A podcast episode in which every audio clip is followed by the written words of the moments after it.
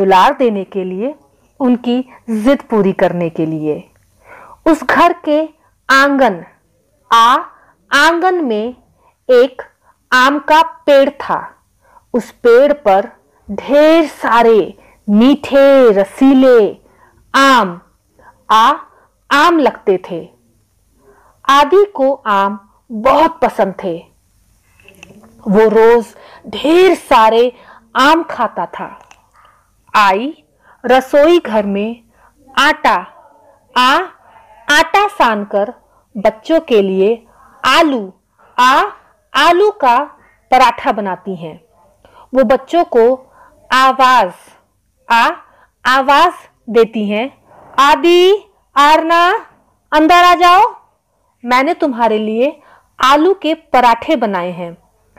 पर आदि कहता है, नहीं आई, बस अब मैं और नहीं खा सकता, मैंने आठ आ आठ आम खा लिए हैं, मेरा तो पेट भर गया है। आरना घर के अंदर आती है। वो आधा आ आधा पराठा खाती है।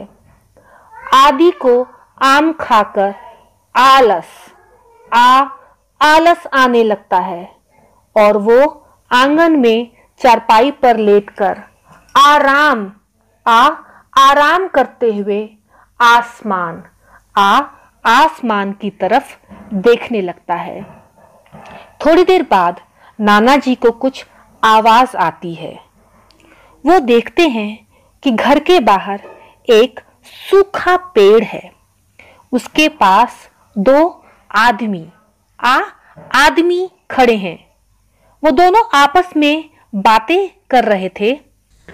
अरे भाई आशीष, ये आड़ू आ आड़ू का पेड़ तो सूख गया है, देखने में भी अच्छा नहीं लगता है, इसको तो यहाँ से हटा देना चाहिए। पर कैसे हटाएं?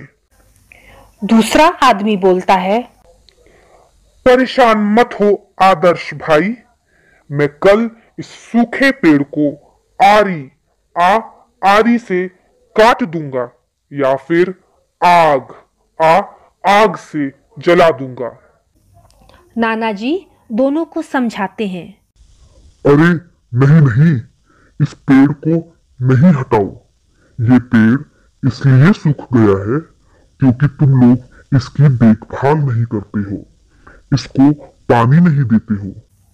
दोनों आदमी कहते हैं, अच्छा ठीक है, आज से हम इसमें रोज पानी डालेंगे।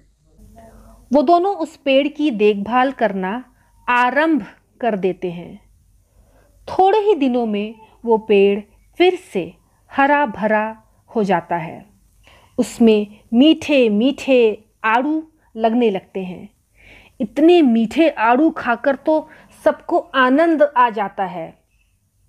वो दोनों आदमी नाना जी से कहते हैं, आपने हमें बहुत अच्छी बात सिखाई है कि पेड़ पौधों को काटना नहीं चाहिए, उनकी देखभाल करनी चाहिए, वो हमें फल और छाया देते हैं।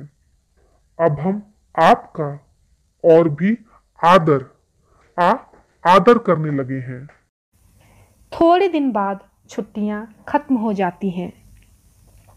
आरना और आदि अपने नाना नानी का आशीर्वाद आ आशीर्वाद लेकर वापस अपने घर आ जाते हैं और साथ में बहुत सारे आम और आड़ू लेकर आते हैं।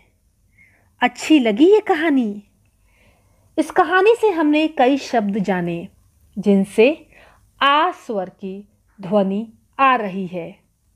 चलिए हम उन शब्दों को दोहराते हैं।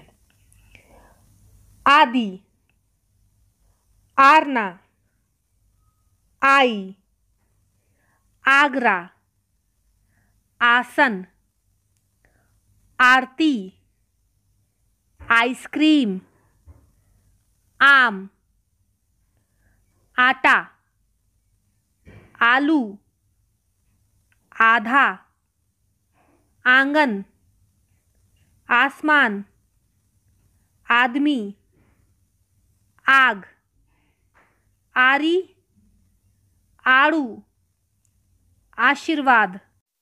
ये सारे शब्द स्वर आ से शुरू होते हैं।